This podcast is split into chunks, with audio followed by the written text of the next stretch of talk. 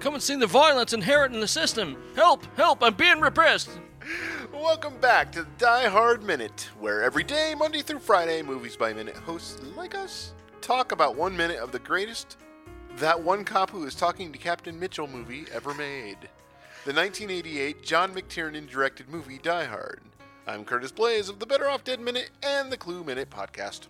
And I'm Jason Hummel of the Better Off Dead Minute podcast and Mondo Confidential. Today we're talking about minute 69, which starts with Powell questioning Johnson's plan to storm Nakatomi Plaza and ends with Powell blowing McClane off. Stomming it, huh? Storming, storming the plaza. Get to the chopper. In minute 68, we learned that Argyle was trapped in the parking garage of Nakatomi Plaza and the police were preparing to storm the building. As minute 69 begins, Powell is all, What you talking about, Mr. Robinson? He can't believe that they're about to storm Nakatomi Plaza when he had no idea that what the situation is like inside. Deputy Chief Robinson is hearing none of it and even accuses McClane of possibly being one of the terrorists. At 68 minutes and 29 seconds, Robinson gives the order to hit the lights and storm the building. At 68 minutes and 40 seconds, we cut to John McClane in the building smoking one of his last cigarettes. He notices that the lights have come on and tries to get a hold of Sergeant Powell to find out what's going on. As the minute ends, Powell tells McClane he doesn't have time to talk to him right now. Minute 69! Don't be juvenile, Curtis. We don't know, S. Powell. You know, Robinson says it, and it's true, but not for the reason that he thinks. This is the minute where Robinson isn't just being a, I guess, dork, family friendly. He actually speculates that the body that fell out and hit Powell's car was a suicide. Yeah, a stockbroker that got depressed. Stockbroker that got depressed. Now, there's been a lot of speculation in the minutes so far by all the minute crews about what goes on in this building. We now have a cop that's under the impression that stockbrokers work here. Right. Where do stockbrokers work? At the stock exchange? Nakatomi Plaza on Christmas Eve when the stock market is closed. Hmm. Maybe Robinson's just truly an idiot. and this isn't a clue as to what goes on at Nakatomi Plaza or uh, corporation. Maybe the Princess Bride guys last week, this week, we'll talk about it and figure it out before it gets to our minute. And then we'll have this weird out of time minute where we're talking about what goes on at Nakatomi Plaza. What are the clues so far? We have possibly stockbrokers work there. They keep bearer bonds on site Yeah. Um, in a really wicked safe. They have a director of corporate affairs. right. They have a guy who does high dollar, high pressure deals with other people in other countries. Alice, by the way. Like, imagine him meeting with Menachem Begin back in the day. hey, Bubsy. Hey, Biggensy. Let's party. Robinson thinks that if they were terrorists, there were there would be demands, but there are no demands. As of yet. Yet, that's what terrorists did, for sure in the '80s. Yeah. Now they just take credit for things, Yeah. but they had demands back in the '80s. They would take terrorists and then go, "We'd like all of our brethren free" or whatever. Right. But because there's no demands, there must not be any terrorists. That's actually sound thinking back in the '80s. But if he doesn't think there are terrorists, why is he ordering all the SWAT teams in to storm the place? Yeah. If he thinks he's dealing with one guy, one rogue, you know, You still might send SWAT in to figure it out, but wouldn't you? You know, all of those movies where you have like the little robot cams sticking up through the floor to figure things out, and like all that stuff was around in the 80s. You had fiber optic cams that could go around corners and look at things. Yeah. Those were military tech at the time and SWAT. They do none of that. They're Hmm. just like, run! yeah. So if he doesn't think there are terrorists in the building, why does he think that Powell is talking to terrorists? Hmm. Probably one of them. Does he think there's terrorists or not? I'm not sure he knows what he thinks. he's he's I'm ju- losing track of I'm losing track of the uh, logic right now. I think he's just not happy to be there. you know, he he's got that they drag me out of bed at three in the morning kind of feel to it. He's just like, why are they having a Christmas party on Christmas Eve at three in the morning? Stupid Nakatomians. I love that planet. That's where the separatist banking clan is from. Wait, are they Nakatomians? Might I accidentally be right? Are the Nakatomians the banking clan in the prequels?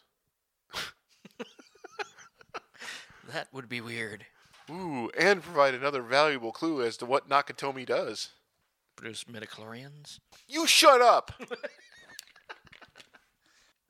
Robinson's an idiot. That much we are sure of. Have you noticed that even when he's giving him a raft of S, Powell is still respectable and calls him Deputy Chief Sir? Yeah. Why is S measured in rafts? Hmm. I'm curious about that myself. To the internet! Whoosh. According to Urban Dictionary, an S raft is the toilet paper you put in the toilet before going so that it doesn't so that the S doesn't splash back up on you when it lands.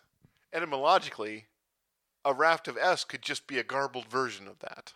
As a raft Oh, in maritime though. Wait a minute. Hold on.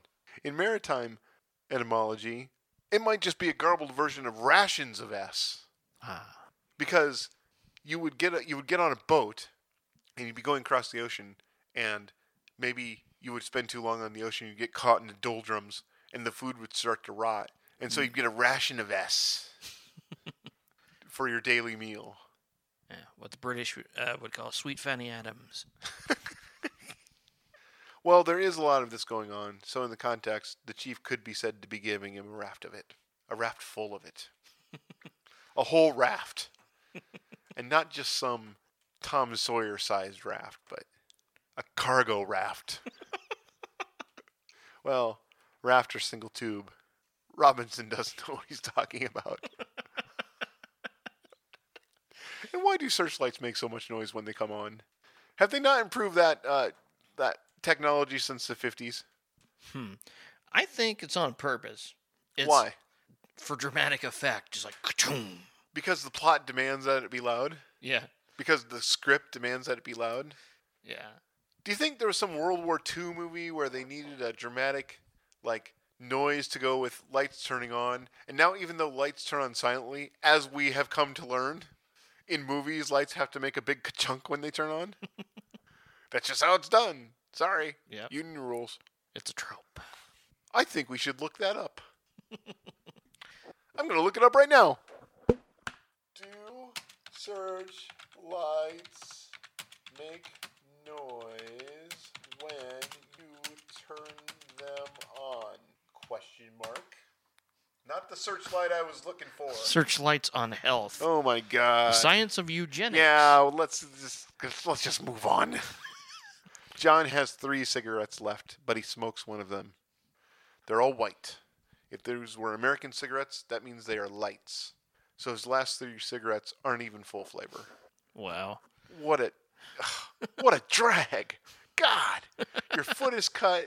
You're snatching up Nostromo, crewmen through vents, and all you've got is light cigarettes, and only three of them at that.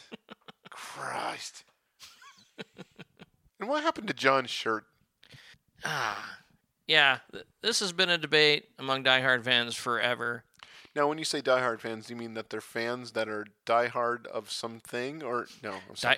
Die- diehard fans. of diehard, diehard fans. Yeah. Die, uh, uh, yeah. Die harder fans. No, that's wait no. Nobody's a dieharder fan. Okay. Every everyone's just like, eh, it's pretty good. Well, Renny Harlin's probably pretty power, proud of it, but um, but yeah, it seems to change color after he goes through the uh, duct. But I think it's just dirty. I could buy that. I mean, that makes more sense than it turning color. Yeah.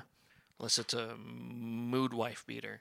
Actually, what's the debate? That makes perfect sense to me. Why wouldn't it get all dirty crawling through the vents? It's not like vents are cleaned Yeah. regularly. Are they?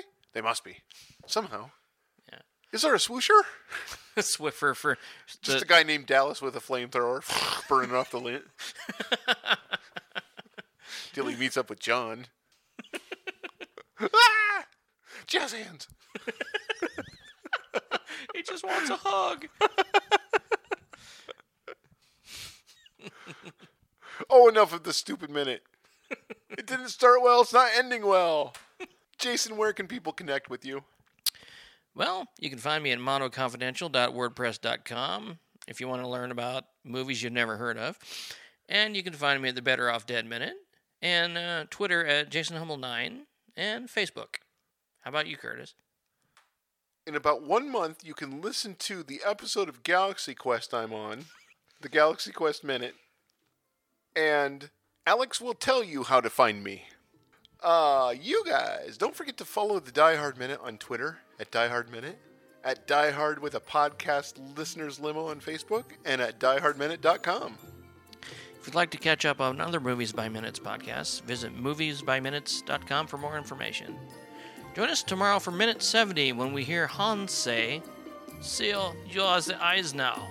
Until then, I'm Jason Hummel. And I'm Curtis Blaze. Merry Christmas from Nakatomi Plaza.